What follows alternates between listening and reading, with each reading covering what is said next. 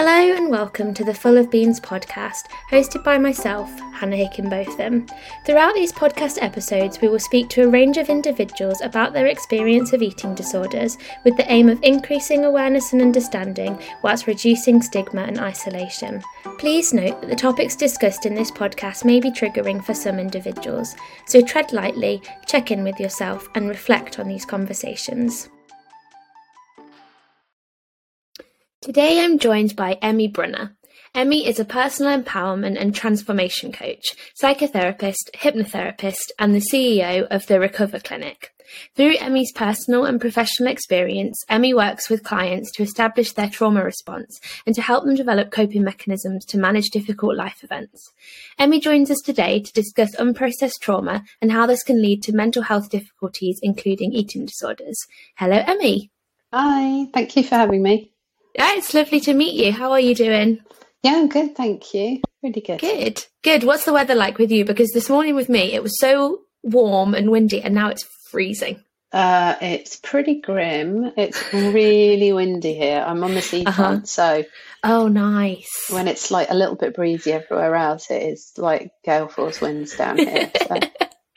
I take it you're staying indoors today then so you don't get blown away. Exactly, yeah. Amazing. Um, well, hopefully, being indoors, you'll be fine. Um, so I wanted to start today by kind of um, getting an understanding of what your personal experience has been and how that has led to the role that you now do. So I wondered if you'd mind um, walking us through that, please. Yeah, sure. So I think from a really young age, I struggled with eating disorders and other mental health issues that now have more formal diagnosis than mm-hmm. they would have done when I was a kid, but uh, very generalized anxiety um, and depression as well, and self harm behaviors. And I didn't really have any uh, structured help um, okay. My GP and the kind of NHS route wasn't very helpful for me, and I saw general therapists, and again, none of it was very directive or helpful. And so I started um, doing a lot of my own reading, um, and this all took years of me struggling, doing a little bit better, struggling again, um, but did a lot of my own reading into to really how I was going to have any sort of sustained recovery. And I mm-hmm. came to sort of understand that actually rather than focusing on my relationship with food or my body or whatever else it was, my other anxieties I might have had, it was about thinking about the relationship that I had with myself. Hmm. Um, and then I later on went on to start to work with other people with eating disorders. And there was something really obvious to me about the way treatment was focused on an abstinence based model, so an abstinence from behaviors. And it felt to me that actually everyone had developed all these coping strategies to try and manage the difficult things in their lives. And then the solution to that was to just try and take them away, but not necessarily replace them with anything. And that just seemed really counterintuitive. But more than that, it wasn't working for, mm. for lots of people. And the recovery rates were really, really low in facilities that were structured like that. So I set up my own um, therapy service where we focused more on developing a compassionate relationship with yourself, where you were able to kind of forgive yourself, work on a lot of the shame that you felt, unpack where appropriate some of the trauma that you've maybe been through, and used a community to gain a sense of strength and self worth that wasn't focused on trying not to act out on your eating disorder or trying not to act out on your self harm behaviors, but really more of a harm minimization approach where the eating disorder essentially became redundant, like it was no longer serving a purpose. Um, and that worked, and that was really successful. So since then, um, I've got on to work less in a therapeutic context and more in a coaching context because it's I'm able to be a lot more directive with my work, which I find more interesting and useful for the people that I work with. Um, and I do a lot of focus coaching now on helping people to put in some tangible um, tools rather than general therapy that can go on for a long time. I try and give people really practical things that they can do to instantly start to change things and see a, a shift mm-hmm. in how they feel.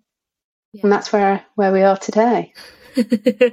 Sounds brilliant. Um, it's something that I think has been in discussion a lot more. I mean, I've noticed a lot more recently, and something I've been thinking about in the sense of um, when you go for you know more stereotypical eating disorder treatment, it is all focused on weight, body, mm-hmm. shape food and mm. it's it's not looking at the kind of underneath of that um, mm. and so i think it sounds fantastic that you're going to you know for me the eating disorder is just sort of a vehicle to sort of say something's not quite right here and also you know i'm, I'm using this as like a like you said a way of coping um, mm-hmm.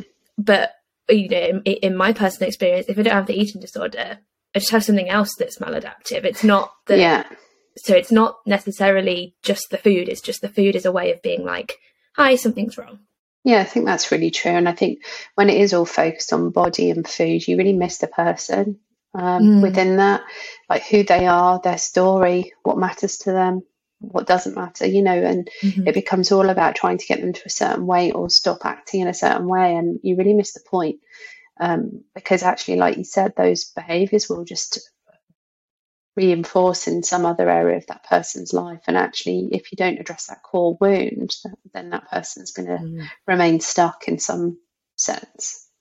Yeah, absolutely. And when you work with um, with your clients, it sounds like you have a very like patient. Sorry, a very client focused approach with trying to understand who they are, what they like, what they don't like. Um, do you always use the same sort of method to work out what they should sort of replace the eating disorder with the new coping mechanisms? Does it, or does it depend depending on the person? You know what? I think it's good that you said patient because I think it is patient. Like, I yeah. think it's yeah. I think that's the reason you said that. So I think it's it's it's a, it is a pa- much more patient model of recognizing that actually you can't kind of force somebody to do something and six weeks go right on you go you know, on your way, you'll you'll be all right, sort of thing. I think it's about having a, a more sustained and gradual sense of healing that comes from the outside in. And I think as long as somebody is physically stable to do that work, then actually what you want to see is that change happening internally and resulting in external shifts, not not the other way around.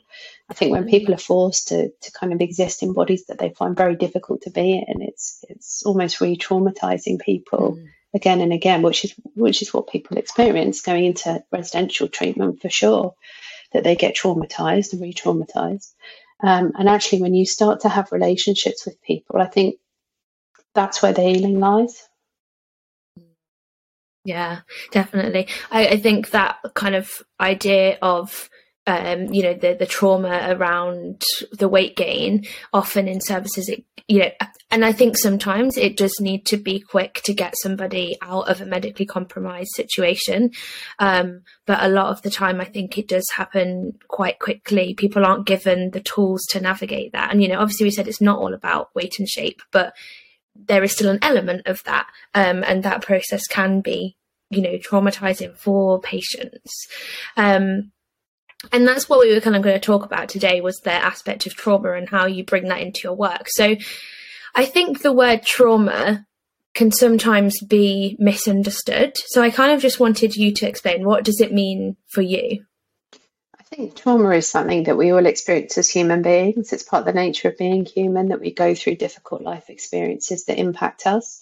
Mm-hmm. So the question isn't really whether we have trauma. We all have trauma. The question is, mm-hmm. how does that trauma impact me and what are my tools mm-hmm. and resources to cope when it does? So I think that's the that's a really important starting point. Mm-hmm. and it can be an uncomfortable place to think about what trauma you have and how it's impacted you. But I think it's really important, sort of own your truth, like own your story. Um, because so often, I'm particularly with eating disorders treatment, as we've said, it, it does become about other things. And it's really important that you, if you're struggling, feel seen and heard, and most of all by yourself. Mm-hmm. And I think the eating disorder and the way that it operates, it really eclipses a sufferer and really makes it difficult for people to see them beyond that diagnosis. Mm-hmm. So, as a starting point, I think it's really important that the people that I work with understand that that is one thing that they're struggling with. I don't see that as the entirety of their identity and who they are. Yeah.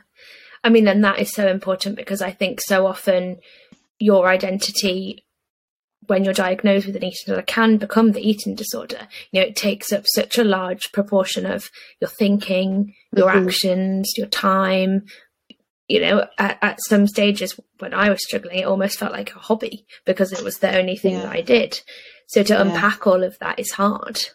Yeah, it becomes very habitual, I think, in its mm. nature. But you're told that you are anorexic and you are mm-hmm. bulimic, not you have, and that's a, it's a really strange language to use for mm. for an illness that is temporary and something that you've developed as a set of behaviours, and and it's almost the way that that phrasing is articulated, it, it makes it difficult for people not to merge with the identity of it. Mm. And because it is so all encompassing, it, it's part of your life and how you're managing, it just reinforces a lot of that.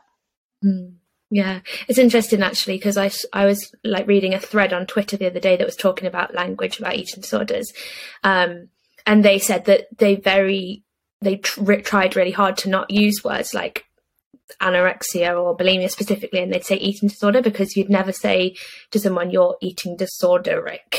Um, mm-hmm. But people tend to say anorexic. And I mean, why do you think people use that terminology? Do you think it's because people don't necessarily see it as recoverable, or is it just something that people have slipped into? I think it's, um, I think, yeah, I think partly it's the stigma around mental health conditions where we, we're viewing them as things that we need to try and manage rather mm. than things that we can fully recover from, that actually they're responses to difficult life events that we need to heal from. That's mm. not how it's seen. It's seen as this is something that you do, that you have, that, you know, that needs to be controlled and managed. And, uh, that whole mentality, I think, for anyone who's, who struggles with an eating disorder, that that battle of control is such a, a complicated one anyway. And I think it almost annoys when people talk about control and eating disorders because it's quite predictable. But I think it's more than just trying to control everything around you. I think it's trying to control people's perception of you because you are so um, immersed in shame that we cannot bear to be seen. And I think what happens when you have an illness, particularly like anorexia, because it's physically so evident, is that we are no longer seen. That is what is seen, and it, it makes it easier for us to hide, which is why I think uh, my commitment as a cl- clinician is to make sure that people know that I see them beyond that. Um, it's so important because as much as we want to hide, we do want to be seen too. Mm-hmm. Yeah, definitely. I mean, I especially think, you know, when you go into a treatment um, facility, even if you, you know, 99.9% of you thinks you don't want to be there, there's still that 0.1% that is there for some mm-hmm. reason. And, mm-hmm. and that really shouts to me that you do want to be seen. Mm-hmm. So, how do you help a client to be seen? You know, if they're completely consumed by their eating disorder, how would you start to pick out what's them and what's the eating disorder? I think being curious about who they are is a, mm. is really important. So one of the things that we'll talk about is with a client who is very much used to talking about their eating disorder and food and how they feel about that is almost to kind of take a complete disinterest in that and to com- have a complete focus on who they are. Whether that's like what did they like to do when they were younger? What were they interested in in being when they grew up? What kind of jobs were they interested in? Why did they pick those studies that they did at university? Like really kind of strengthening a dialogue that has absolutely nothing to do with it. Because when you have an eating disorder, that's what people talk about a lot. Mm-hmm. And in the treatment context, that's all people talk about is your eating disorder with this sense of, yeah, even your eating disorder, I feel uncomfortable with, like it's belonging to you somehow. And, uh, and how you feel about that and how you feel about the food. And I think the, the, the gift with anybody being seen or heard is knowing that somebody is interested in them and who they are. And I think the more you can help them to strengthen a narrative that is completely separate from that, the more resilient people become. Yeah, yeah, definitely. And I think, you know, um, overall in the long term, being able to have that separation between who the person is and who the eating disorder is that to me feels something really important in recovery to be able to separate those because often they can feel so entwined and i think mm. like you've said you do um, people do often feel like they sort of lost themselves within that um, and within the eating disorder. Do you have any strategies that you use to sort of really identify? Because I know personally, for me, there's there's times where I'm like, I don't know whether I'm doing this because I want to or because I feel like the eating disorder wants to. Yeah, I think when you've when you've suffered in the past, I think you always have a level of like vigilance when it comes mm. to thoughts around body and food that you perhaps wouldn't have if you hadn't suffered. So I think that's that's part of the fallout of the trauma of, of having an illness like that. But I think um, a lot of it is helping people to recognise that those thoughts that they have, um, maybe about food, are really metaphors for other things. If you're somebody who struggles with anorexia and you restrict your food, then you also restrict your social interactions. You also re- restrict uh, the amount of fun that you have. You probably don't enjoy sex. You probably don't. You restrict lots of things in your life. It's not just about food. And I always think like the biggest trick an eating disorder ever played was making everybody think it was about food because it's not just about mm-hmm. food. That's what makes the most noise. It's what gets most attention because of the medical kind of complications around it. But actually, it's impacting every area of your life. And if you can start to be curious about that as a sufferer and think, actually, what's this about? Why am I feeling like I need to deprive myself? Why am I feeling like I'm not worthy or deserving? Then actually you start to unpack something that's far more interesting for a person, they're far more curious about than how do you feel if you eat, I don't know, carbs. like, yeah. Something like that. I think it's just I mean, it's such a, it's so missing the point. But I think, yeah, trying to get somebody to be curious about the origins of their self loathing, I think is absolutely key. And not being focused on how the eating disorder is presenting. Because somebody who is bulimic in their presentation or they binge eat in their presentation has very similar thought patterns to somebody with anorexia somebody who binge eats will often restrict very heavily as well. But because they're seen differently, people treat them differently, and it's and it's really wrong. Yeah, yeah. I think I've always kind of well, not always, but I think I've started to realise that actually the the kind of the underneath that we keep mentioning is it it tends to be really similar. People are looking for a way to cope. Um, but like you said because the maybe presentation um, has different characteristics it's it's it's judged differently it's kind of approached differently. Um, mm. but but actually getting to that underneath could be a similar approach. Yeah totally. When you make the person the focus of the treatment rather than the diagnosis that's when people start to get better because then you're building a, a, relationship with a person where you're helping them to uncover cover the truth of what it is they're dealing with. Mm, yeah, definitely. Yeah. Um, you mentioned when you were just talking there about self loathing and trying to understand kind of why that comes about and how that might link to eating disorder. Do you think that sometimes, or maybe all the time, or never, that that self loathing is kind of comes from trauma, or is there other things that can contribute to that? No, I think that comes from trauma. I think I don't mm. think any of any of us are born thinking that way about ourselves. We're born feeling joyful and uh, adoring of the people around us and the world, and and it's our life experiences that impact how we we view ourselves. Um, I'll always ask my clients, "What's the story you're telling yourself about who you are and your place in the world?" Because it is a story. And once you can identify that, thinking about where's that story come from? Is it something that has arisen out of an experience that you had? Is it something you were told? Is it a combination of things? Like, be curious about it. Um, and understanding that actually our worlds are just a, a manifestation about what we believe about ourselves to be true. That's it. So if actually what you're experiencing isn't something you like, then the story you're telling yourself is creating that. So the the, the goal is to change the story, to change how you're seeing yourself. Be curious about where that's come from. Yeah. Yeah.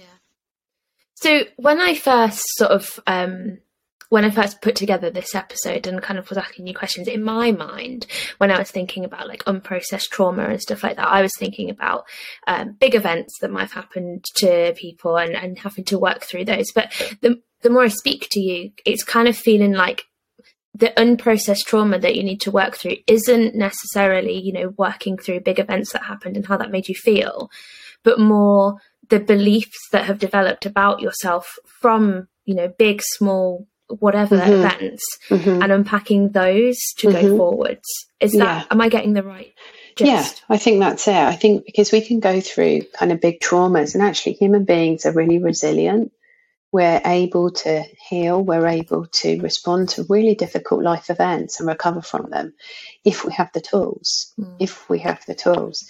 Those of us that don't have the tools can get stuck and we can get find ourselves in a place where we're searching for other ways to cope. So for me, growing up with the traumas that I had, some of them big, some of them smaller, the strategies that I had were really limited. So I developed other ways of coping. It's like self harm. Self harm isn't there because we're trying to harm ourselves. Self harm is there because we're trying to make things feel better, which you can only ever understand if you've self harmed, right? If you don't, that can sound quite confusing. Mm. Um, but it's there as a kind of way of trying to manage and cope your cope with your emotions and how you feel and I think that is um, it's something that I always try to kind of explain to people, but it's like you say, it's so difficult to explain when you're not in the situation. You know, I, I do personally see an eating disorder as a form of self harm, mm-hmm. and when you know I'll speak to my mum about it or something, and she'll be like, "But why? You know, you can see that you're hurting yourself. Why can't you just eat?" Um, and it's it's it's hard to break it down because you know, what's the answer? Because I want to hurt myself. Mm, yeah. So there you go. It's pretty simple. It's yeah. not what people want to hear. Mm-hmm. They're like, oh, I know. I want to hurt myself. Now, why do you want to hurt yourself? That's the question. Mm. Because whatever your answer might be, mine would have been because I feel undeserving. I feel unlovable. I feel ashamed for existing. I feel ashamed for wanting things for needing things, for wanting food. I'm embarrassed about wanting food. Yeah, mm. that's the answer to the question. You have to ask the right questions to get the real answers, and people don't. I was going to say because they don't know. That's not criticism, it's more mm-hmm. observational. Yeah, definitely. And I guess when somebody's in that caring position, you know, a loved one or family mm-hmm. friend or whatever, for them to hear you say, Well, yes, mm-hmm. I don't want to hurt myself. Um, mm-hmm then that's really difficult to acknowledge and to hear as well. Yeah, it's really difficult. And I think as a sufferer, you don't necessarily want to share that with somebody that you mm. care about because you don't want to hurt them. Mm-hmm.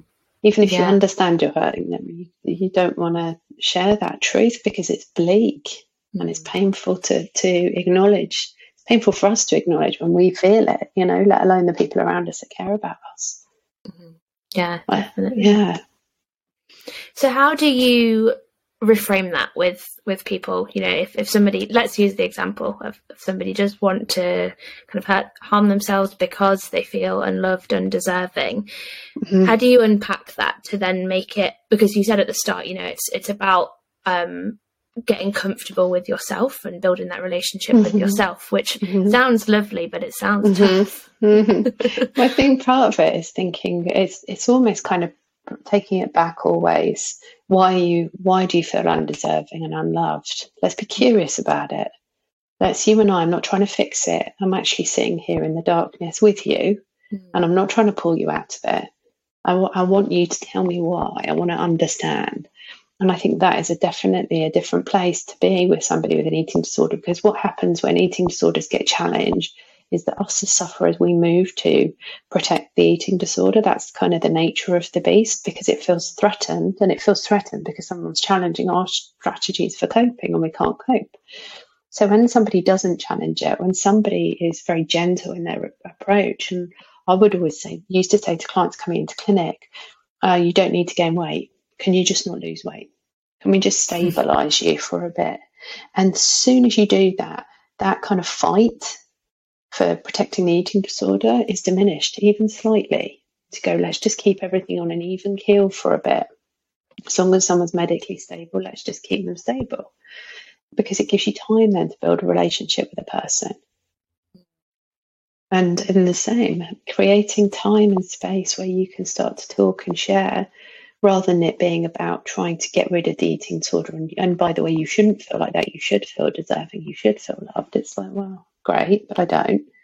Mm-hmm. So let's let's work with the truth. And I think it's very difficult for people, family members, to to sit in that darkness with the person that they love. Really hard.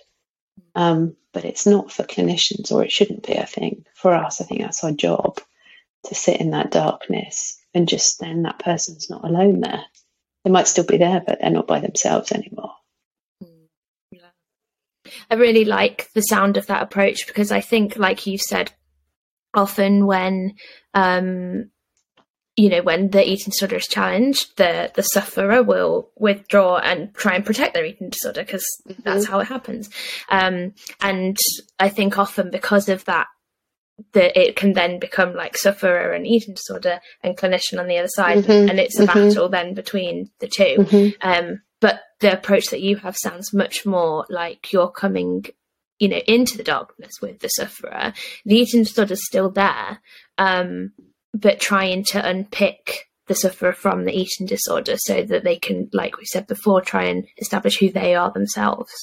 Yeah and like you you've articulated it really well. It's about then that you're on the same team. Mm-hmm. yeah you're on the same team. You're going this must be really hard for you to feel that way and for you to have to rely on this eating disorder mm-hmm. why don't we see if we can introduce some other things that might be helpful for you and someone goes, okay, because it's not about eating disorder anymore. Mm-hmm. You're bringing stuff in, you're not taking things away. Mm. Yeah.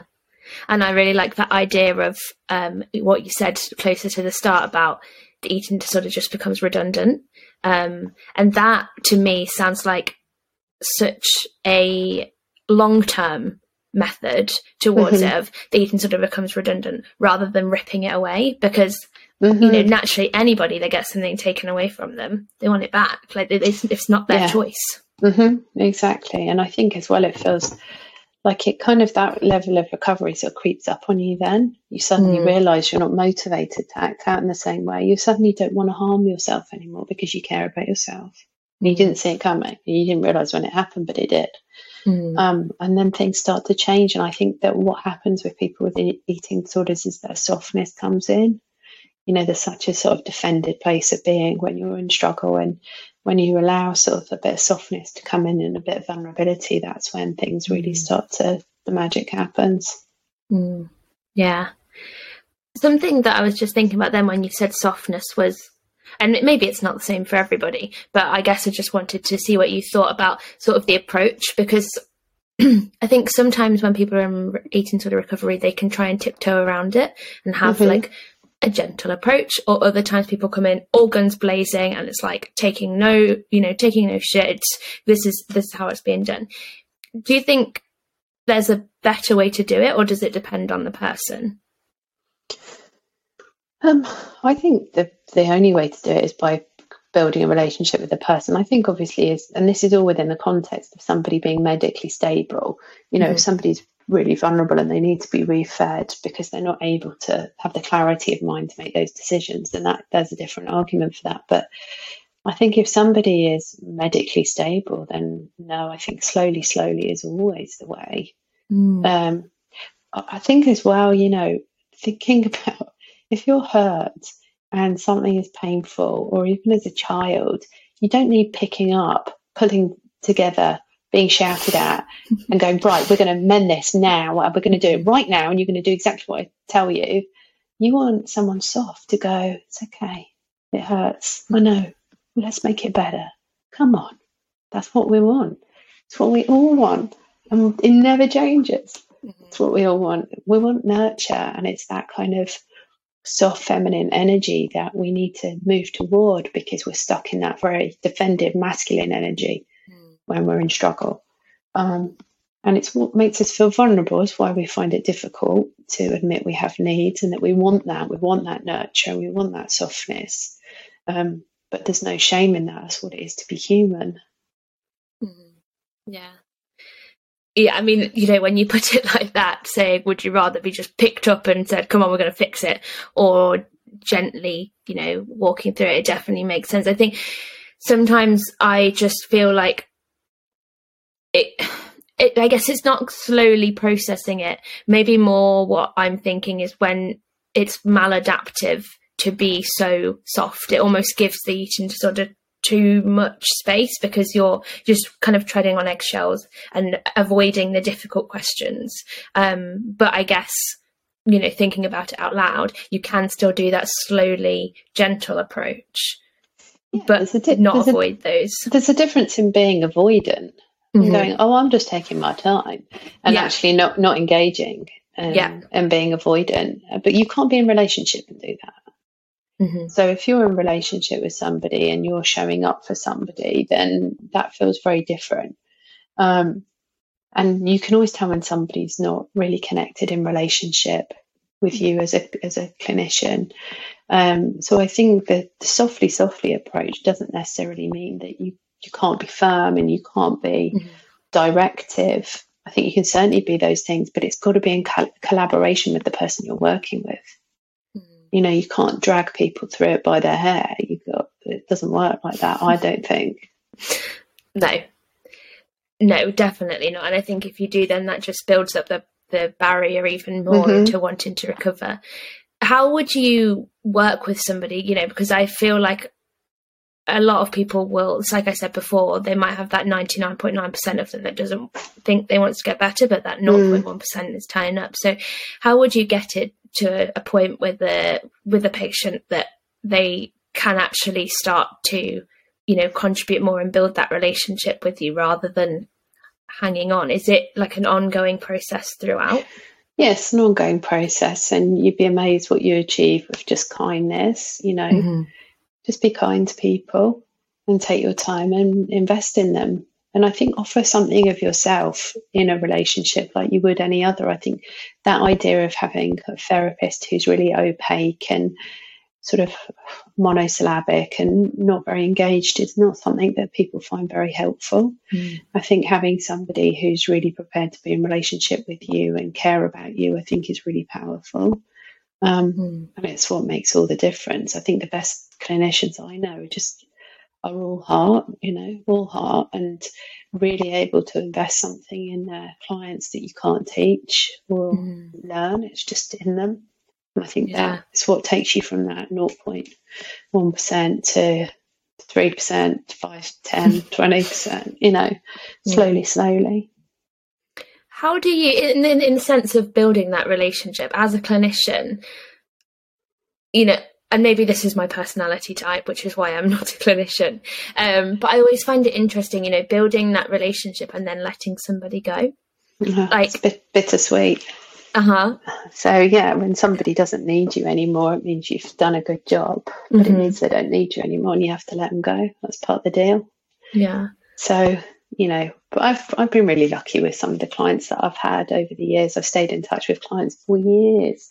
Mm-hmm. One of my like oh, one of my favourite clients who struggled so much is now a clinician. Well, loads wow. of them are clinicians, but one of them in particular has got an amazing facility um, herself. Uh, one is a coach who works for me. Um, it's you know, there's a lot lot of people out there. I think when you know when you've learned what it is to recover then you're called to serve. I think that's amazing. Yeah, absolutely. I think that's it's incredible and it must be so lovely for you as well to be able to see that progress to to see you know see somebody in the depths of an eating disorder and now thriving oh, and yeah. being able to it makes back. me so proud and so excited when they do I'm like when they do anything it's kind of incredible but I think yeah when they're called back to kind of nurture people who want who are where they once were. It's really mm. incredible. Yeah, absolutely. Um, I was reading, um, I think I was reading through your Instagram, it might be on your website. And, and one other thing that I wanted to ask you about was you mentioned sort of unwell versus a well voice in trauma. Mm-hmm. mm-hmm. Um, and I just wanted to ask you a bit more about like what, what your explanation behind that would be. I think like we have various different thoughts and it's easiest, I feel, particularly with eating disorders, to almost categorize them into well and unwell thoughts. So, an unwell thought is something that calls you to harm yourself emotionally or physically, and a well thought is something that calls you to nurture yourself in some way. So, a voice that tells you to restrict, purge, or binge is coming from the unwell voice that we don't trust anymore. We, mm. we come to not trust. Um, and a voice that tells you to call your friend or get some support or distract or whatever it is, is coming from a more nurturing place. Um, and I think with time, you can sort of learn the difference of what they sound like and learn how to trust what's coming from a nurturing place and what isn't. And you know, it can be sneaky that unwell voice. It can present things to you in a way that you go, oh, that's that's good for me if I do that. And actually, it just takes a bit of practice of following thoughts through or talking about them with someone else and seeing what the outcome would be if you listen to it. But essentially, when you're in the, the, the throes of an eating disorder, the, the unwell voice is masterful. So it's it's calling all the shots. And what we try and do in recovery is to strengthen a more nur- nurturing, compassionate narrative that then takes charge, essentially. Yeah it's interesting, isn't it? How kind of when you're in that depth of the eating disorder, that that unwell voice can mask itself as the one that's trying to look after you, and that that well voice is actually the bad guy. Um, mm-hmm. It's an interesting shift, and then through recovery, learning. Yeah. It's always useful to have not try and do it on your own. Mm-hmm. have someone else you can share it with because sometimes when people reflect things back to you, it, it helps you to see things a little bit more clearly. Mm. Um, yeah, and just a bit of practice of learning what it sounds like, what it doesn't sound like can be helpful. Mm. Yeah, definitely. I guess a question would be, you know, in in recovery and and when you're, you know, years on from that eating disorder, the unwell voice might pop up. I'm sure it pops up, and then you're able to say, actually, I'm not going to do that because that's not positive for me. But you know, if somebody starts to notice that unwell voice becoming more and more apparent and being more sneaky, how would you suggest somebody to navigate that? I mean, first of all, get some support if you find that you're feeling a bit vulnerable to becoming unwell, but really focus your attention on what you want, not what you don't want. Mm-hmm. So think about upping your self care, think about being extra kind to yourself, you're feeling and this is true for any of us at any point you know if you're struggling with something then you need to pull pull your support around you give yourself more of what you need um, and i think what we tend to do is focus our attention on what we're resisting what we're finding difficult rather than thinking actually i really need to take care of myself even more because i've, I've had a couple of thoughts that i'm feeling a bit uncomfortable with and I'm going to share those with my therapist or my friends. I'm going to let them know that, I'm, you know, I just want to be accountable a little bit to some of these self care things that I'm going to initiate. And yeah. Yeah. Yeah. I think you've knocked the nail on the head there. Sort of not um, making yourself feel bad for having those thoughts and instead yeah. acknowledging them and, and maybe saying them out loud to somebody or working on okay, what can I do from my well voice that will make me feel better because I know that this unwell voice is coming from a bad place. Yeah, the more you give that unwell voice space and attention and focus, the more powerful it becomes. Mm. Yeah, absolutely. Wow, Thank you so much. Um, so it's been a pleasure to speak to you. Um, and I think, you know, I feel like this episode is going to be so helpful for people really thinking about things like trauma. And I think the thing that really stood out for me was not thinking that trauma has to be such a big, you know, event. It can be mm-hmm. something small and they, they can be life changing, but actually thinking about what that's made you rather than mm-hmm. The event itself. Um, so thank you so much for that insight. Yeah, you're so welcome. Um, so, where can people find you to find out more information about you and more tips and everything? Um, you can find information about me at emmybrunner.com, and on that website, it gives you information about all the projects I run, all about my coaching, about the therapy teams that we have, and any resources that you might need. You can find there. Perfect. Well, thank you so much, Emmy. It's been a pleasure. Thank you so much.